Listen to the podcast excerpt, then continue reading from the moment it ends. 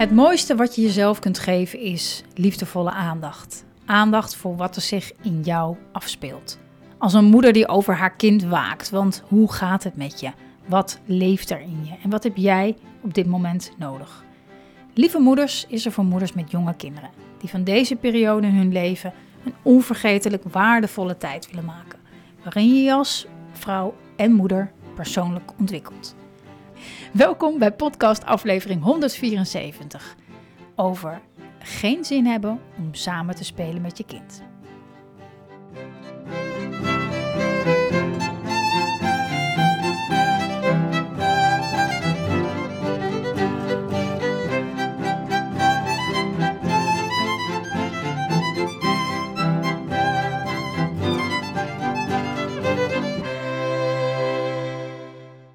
Dag lieve lieve moeder, wat fijn dat je kijkt, dat je luistert.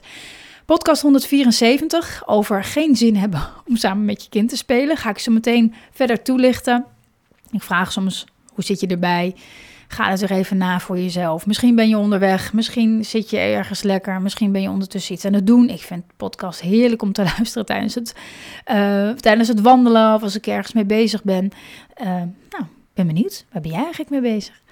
Ik uh, heb uh, een heerlijke ochtend achter de rug. Het was heel mooi weer. Ik wandel graag en ik doe ik graag in het park van de park hier bij ons om de hoek. En het was vanochtend zo prachtig mooi en ik hoorde lekker vogels fluiten. Ik wilde eigenlijk dus iets luisteren of muziek of iets anders, een podcast. Maar ik hoorde vogels. Ik dacht, dit is toch eigenlijk zonde om te doen. Dus ik heb uh, geen audio opgedaan en even lekker geluisterd naar de vogels en de achtergrondgeluiden van de stad. En uh, toen ik thuis kwam, toen uh, ging ik iets doen waarvan ik dacht: jeetje, dit is eigenlijk wel een soort mijlpaal. Um, onze oudste zoon die zit inmiddels in groep 7, of nou, hij zit op de vrije school. Dan heb je nog klasse, klas 5, maar doet er niet toe. En dus over anderhalf jaar gaat hij naar de middelbare school. En in Amsterdam moet je dan tien scholen opgeven en dan wordt er geloot waar je heen gaat.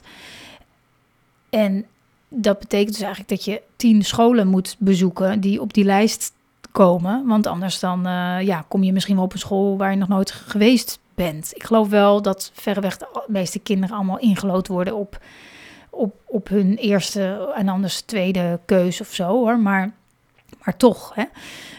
Uh, dus wij. Uh, waren, ik was daarmee bezig met andere ouders. Was ik even aan het overleggen. Waar gaan jullie nog heen? En kunnen we samen gaan? En dat soort dingen. Het leeft nog helemaal niet bij mijn zoon. Is echt nog zo'n ver van zijn bedshow. Um, dus ergens voelt het ook een beetje gek en niet helemaal afgestemd. En aan de andere kant dacht ik, nou ja, als we nu een paar scholen doen, misschien gaat het dan ook ietsje meer leven. Dat hij een beetje weet waar, wat er hierna komt. Dat dat niet een soort van ja, groot vraagteken blijft. En um, dus dat, heb, dat zijn we aan het doen. Inschrijven voor open dagen. Ja, waar ga je heen? En dit is geloof ik wel een leuke school en dit wel. Dus scheelt het wel dat er gewoon ik zei net ook tegen een vriendin, ik zeg, ah, wat fijn eigenlijk dat er zoveel scholen zijn in de buurt. Ik kom zelf, ben ik opgegroeid in Horen. Nou, dan had je drie scholen, denk ik, of vier misschien, om uit te kiezen.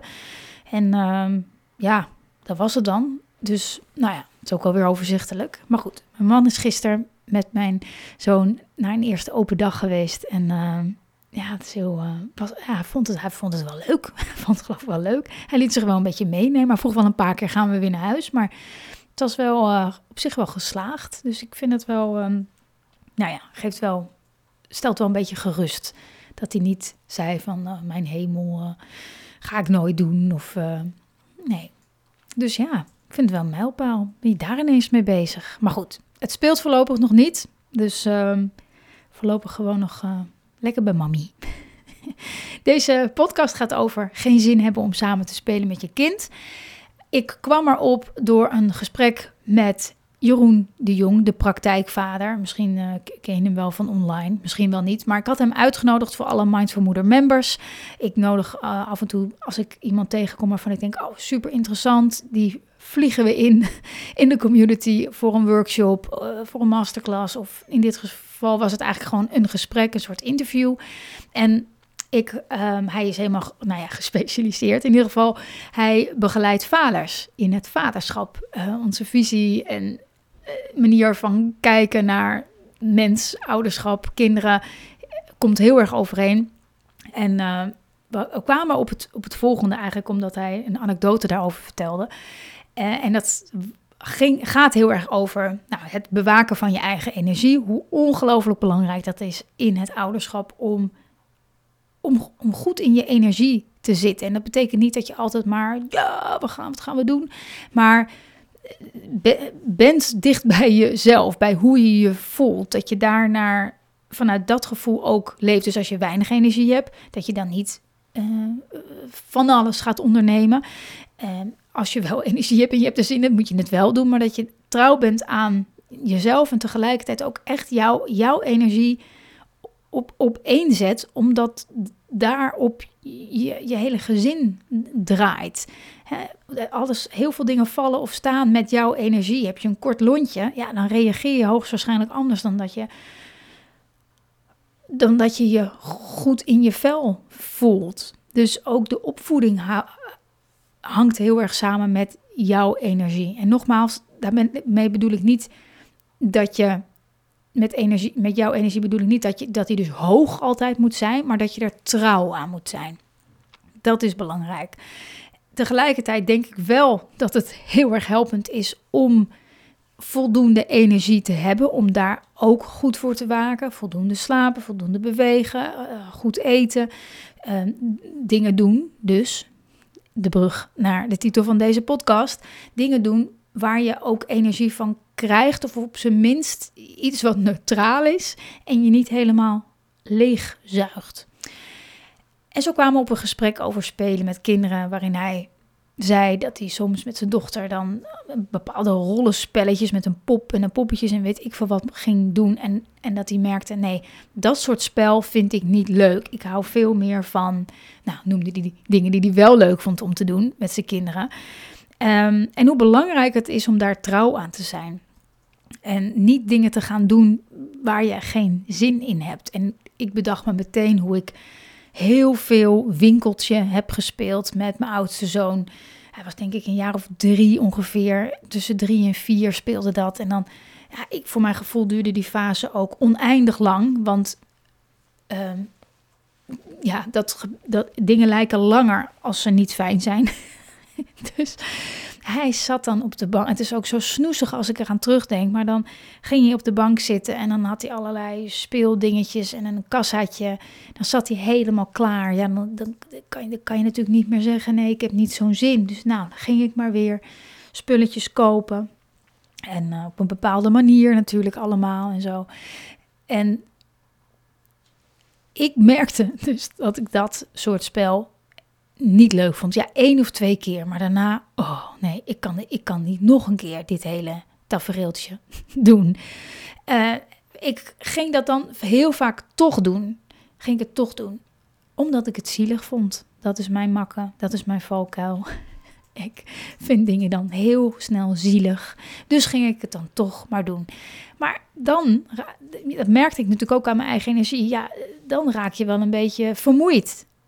Als je gedurende de dag heel veel dingen doet die je niet echt leuk vindt. Ik vond het veel leuker om te knutselen of te tekenen of samen iets te koken of lekker naar buiten of iets te bouwen met Lego, Duplo, uh, treintjes. Vond ik altijd, vind ik nog steeds veel leuker. Dus ik vond het heel uh, bevrijdend dat hij zei van ja, doe, dat, doe dat dan ook niet als je iets niet leuk vindt om te doen met je kind. Gewoon alleen al om het feit dat je verantwoordelijk bent voor je eigen energie. En als je merkt dat het je leegzuigt, dat je dat gewoon niet moet doen. Ook, om, ook naar je kind toe is het niet eerlijk. Hè? Dat je iets doet waar je helemaal niet, niet blij van wordt, is het ook niet fair. En je kind voelt dat ook ergens wel aan, dat je iets doet terwijl je eigenlijk niet zo'n zin in hebt. Of helemaal geen zin in hebt. En ik denk niet dat het erg is om af en toe eens iets te doen. Dat je denkt, nou oké. Okay. Ja, gisteren ook wilden de kinderen wilden niet sprinten. En dat is dan hier op zolder waar ik nu zit. En dan dacht ik, oh, dan moet ik weer naar boven. ja, klinkt ook wel heel lui.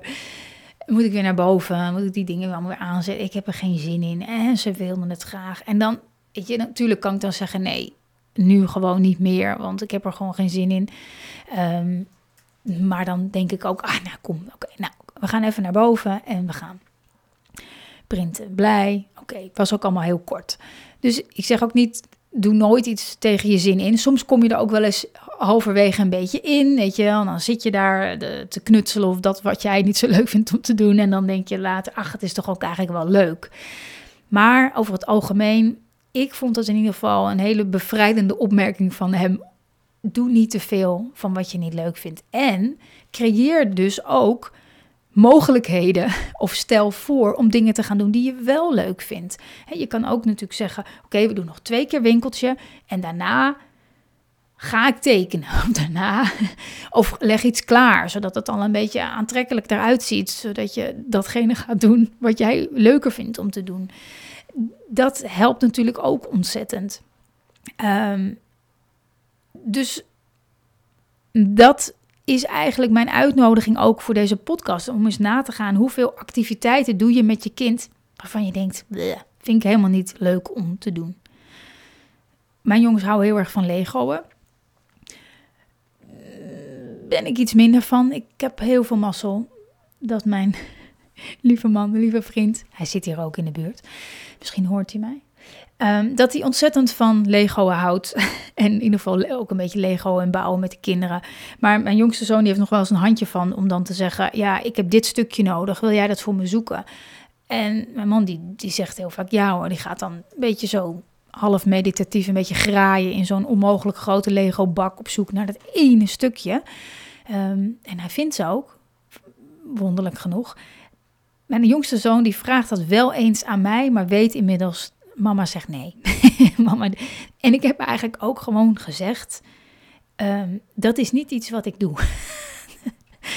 Zo van, dat hij dat niet associeert met mij, die stukjes zoeken. Hij probeert het, want als mijn vriend er niet is, dan, uh, ja, dan vraagt hij dat wel eens aan mij. En kan hij ook best wel een beetje zo doorgaan. Maar, en soms, soms doe ik het. Hè. Soms zeg ik, nou oké, oké, ik ga zoeken welk stukje. Of dan zeg ik, oké, ik ga vijf minuten een poging doen. Als ik het dan niet heb gevonden, dan stop ik met zoeken. Ehm, allemaal voorwaarden, omdat ik er geen zin in heb. Maar hij weet dat al. Kinderen voelen dat natuurlijk ook wel een beetje aan, hè, waar ze bij wie moeten zijn voor welk uh, tafereeltje of spel. Um, ik vind weer andere dingen leuk. Ik vind het leuk om buiten met ze te voetballen voor de deur. Ik vind het leuk om te knutselen of dingen, andere dingen te bouwen.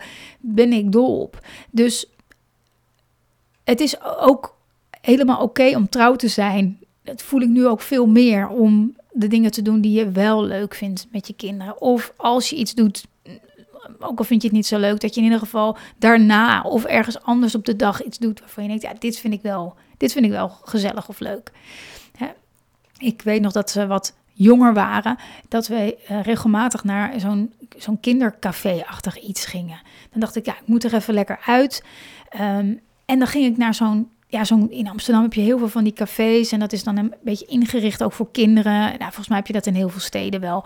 Um, en dan heb je daar een treintje of nou, dan is allemaal nieuw natuurlijk. Dus dan, ja, dan waren ze zo uh, even weer lekker een kwartier, soms wel een half uur lekker daar aan het spelen. En dan ging ik even lekker genieten van van mijn taart en mijn koffie. En dan uh, kwamen ze af en toe iets laten zien. Ik vond dat altijd wel ontspannen. Dus als je mm, eh, dagen met je kind doorbrengt, kijk echt heel goed naar.